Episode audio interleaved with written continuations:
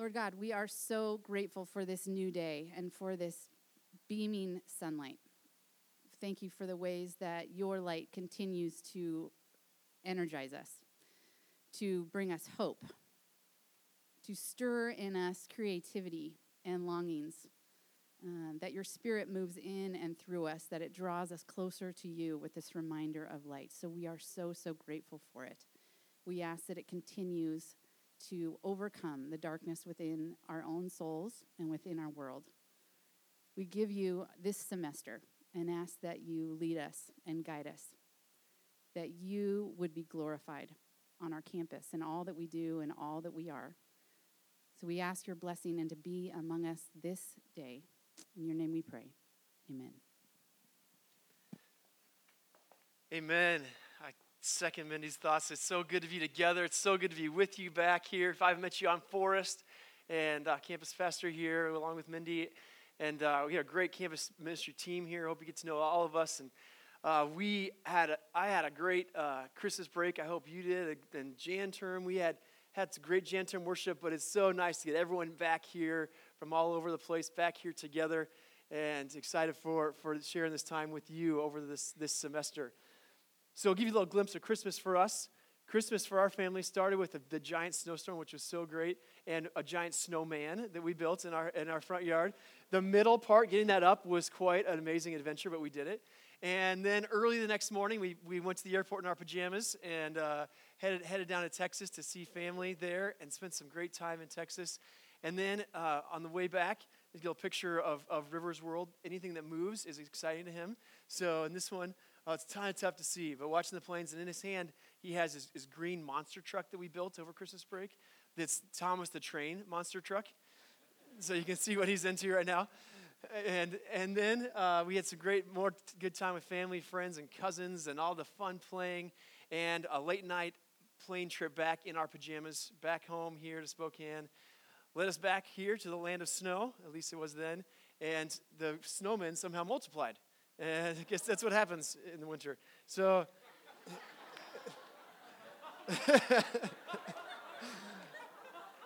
that's why you need a text. I didn't, I, that wasn't in the text. Uh,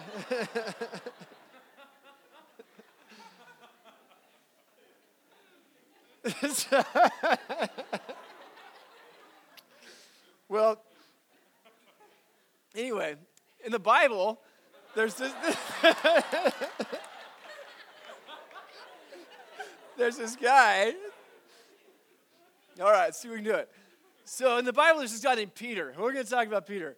All right, so for real, this semester, one of the cool things we get to do is we get to go on a journey with Peter, and uh, that's that's in chapel this this semester. We're going to go on this journey with Peter, and a journey that that walks along with him is, as he walks along with Jesus. See, Peter was a guy just a, a lot like us. He was, he was this young, young, this young man. He was, he was a, a sibling and a child and a grandchild. Peter worked hard, and for his living, he was a fisherman, but he, he worked hard, and he was from a place that not too many people had heard of. Peter was, was bold and, and brave, and, and sometimes in his boldness, he was kind of blundering and kind of got himself into some trouble, right? and he was blunt, sometimes speaking before he really thought what was going to come out of his mouth. He was adventurous. He was sometimes afraid, afraid of what people thought of him, afraid of what might happen. He sometimes made big mistakes and didn't know what to do after he made those mistakes. Peter wanted purpose and friends. I think Peter was a lot like us. And Peter, as he after he walks with Jesus, as we as we see, as we're going to go through this semester and enjoy with him his journey, after he's walked with Jesus for, for quite some time, he writes a letter. And we have in our Bibles as First Peter. He writes this letter to these Christians who are trying to learn what it means to follow Jesus. And Peter says this in First Peter 2, verses 2 and 3. He says this Like newborn infants, long for the pure spiritual milk, so that by it you may grow into salvation if indeed you have tasted that the Lord is good. Long for pure spiritual milk so that you can grow up in your salvation if you've tasted the Lord is good. See, Peter had tasted that the Lord is good, and we're going to see that this semester. It's kind of like a good piece of dark chocolate. I'm a big dark chocolate fan. For me, the darker the better. I'm, I'm 85, 90. I've even been known to, to, to buy my own cocoa beans and roast them and just nibble on those. So it's, it's not for the faint of heart, but it's serious dark chocolate. but if you've ever had it's a good piece of dark chocolate and you just let it melt in your mouth and just, and just enjoy that flavor, enjoy that vanilla and the cinnamon and that special bean that was roasted just right, man, it's good. And once you've had that, you'll never go back to 40%, right? It's like, ugh, what is this? Like sugar stuff. It's like, I want the good stuff. Well, this is what Peter happened to Peter. He, he tasted the goodness of the Lord. He tasted how good it is to be united with Christ, to, to walk with Him, be filled with the Spirit, and walk in fellowship with Him and be a part of His work in the world. He had tasted it.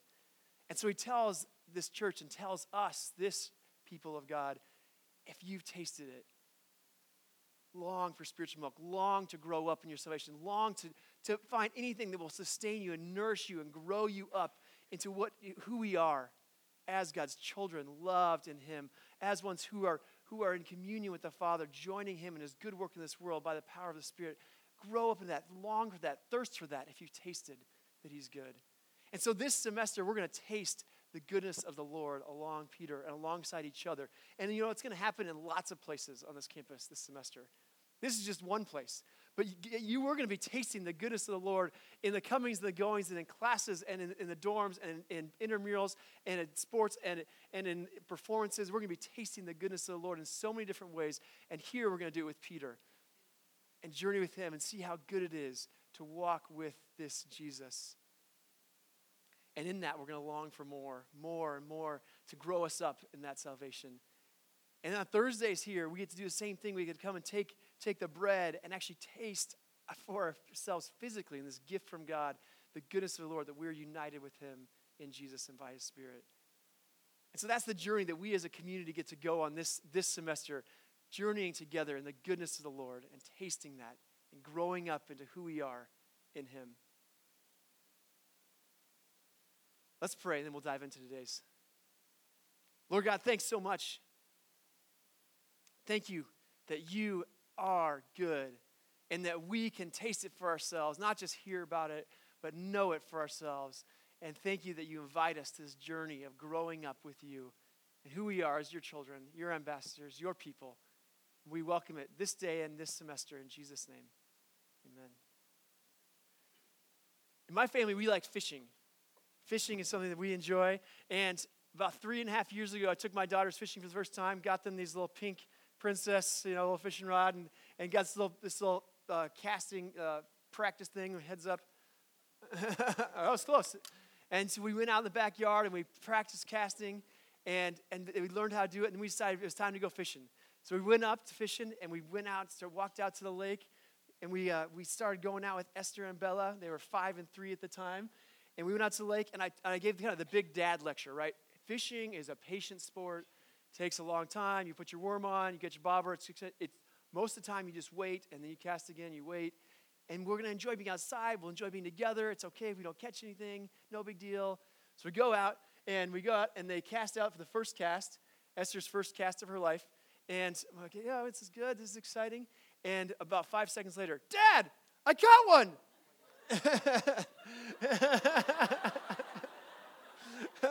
no joke. Esther's first cast of her life, she caught a fish. And I think, I hopefully didn't ruin her for life, right? Expecting every time now she casts in, she's going to get one. But we had so much fun. Bella caught a fish later that day, too. And then, then this past summer, when they were a little older, River went with us, and, and we went out fishing the same spot, and we, everyone caught a fish this summer, too, which was great. We're not going to, no, no getting the technicalities, some of the fish were about two inches long. A fish is a fish. in our book, it counts. Fishing is a, was a, is a gift. And today we're going to look at the stories of fishing and learn about Jesus' kind of way of fishing. So in the book of Mark is where we're going to start. And we're going to spend most of our time this first half of the semester in the book of Mark because we, the church tradition is that Mark was a disciple of Peter.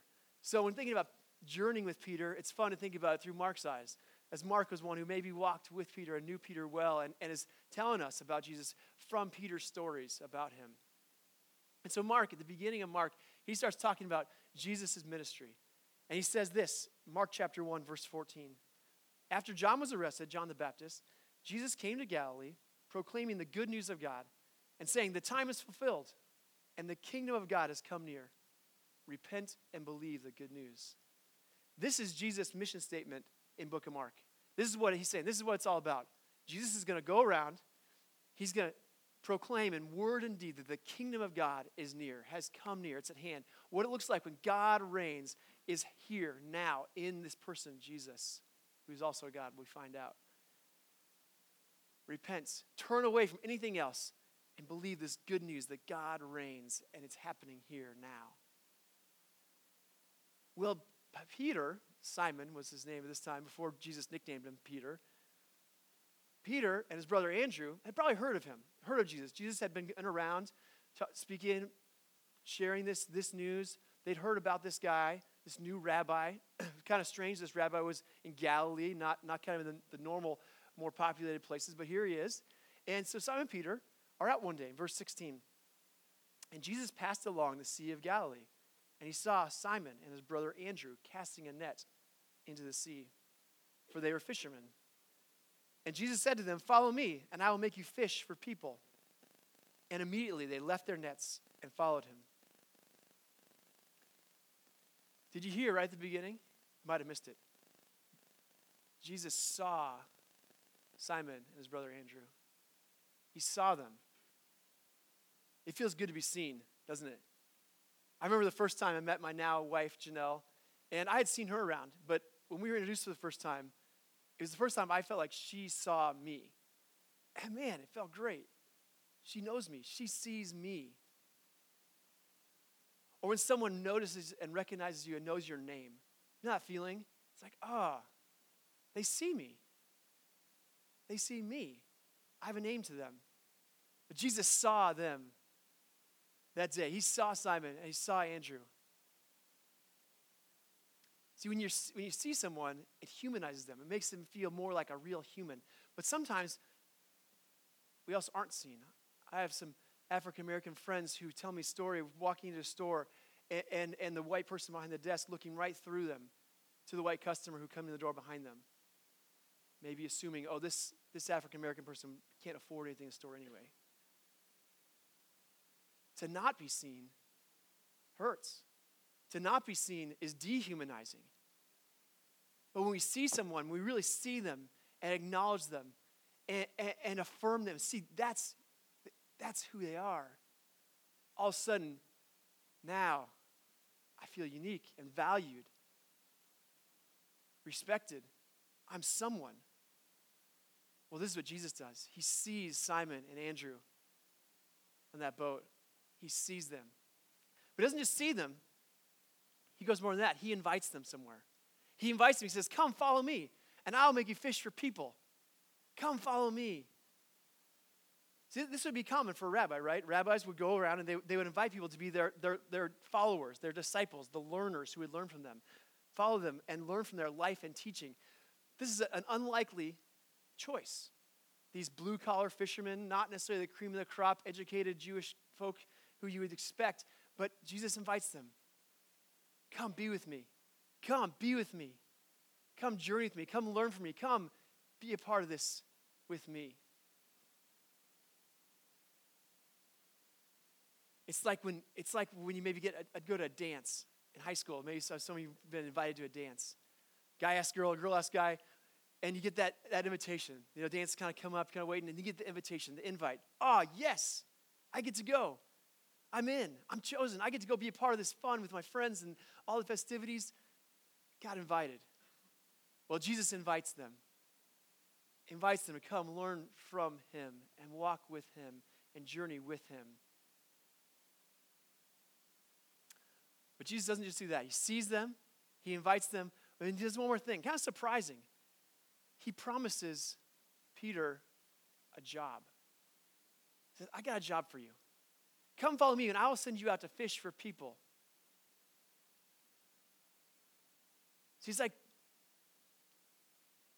Jesus isn't choosing Peter just so Peter can get happy and learn and kind of fulfilled.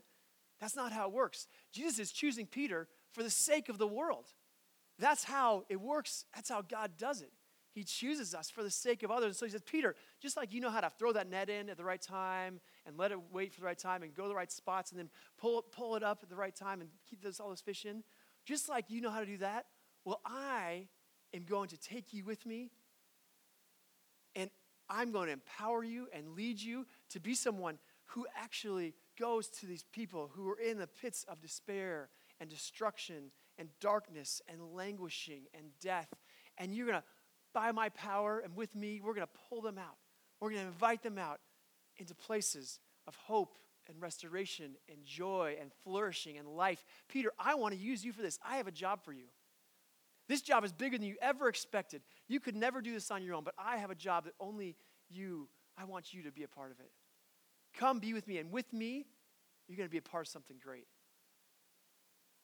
Well, Peter didn't know what was going on really at this point. He just knew this guy sees me. This guy's invited me to be with him.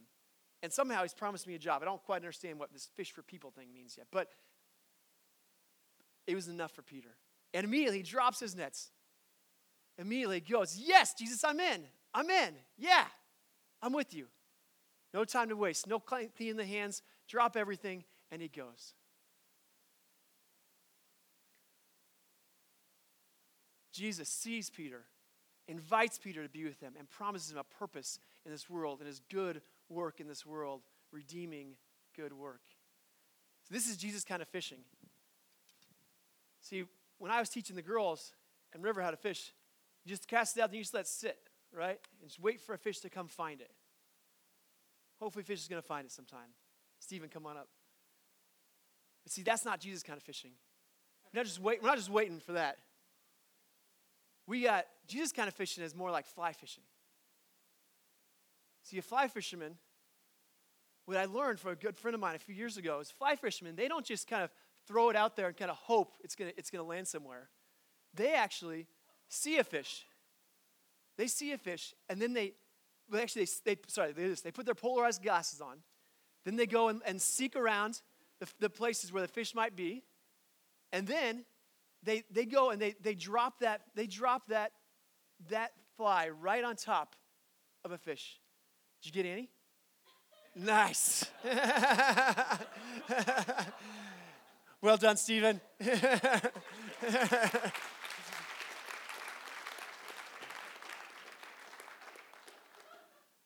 it's Annie's birthday today. That's, I got it. That's why Stephen. Stephen had to put it right on, right on top of it. That's what Jesus does. Jesus doesn't just kind of say, oh, yeah, come on in. Yeah, that's fine. Anyone, anyone wants to. No, no, no, no. Jesus comes to you and he says, no, hey, you. Hey, Keenan, come. Come with me. Hey, Allison, come. Joey, come. Rachel, come with me. Philip, come with me. Come with me, Luke. Come with me, Matt. Come. He sees you, Autumn, Ari, Richie, he sees you.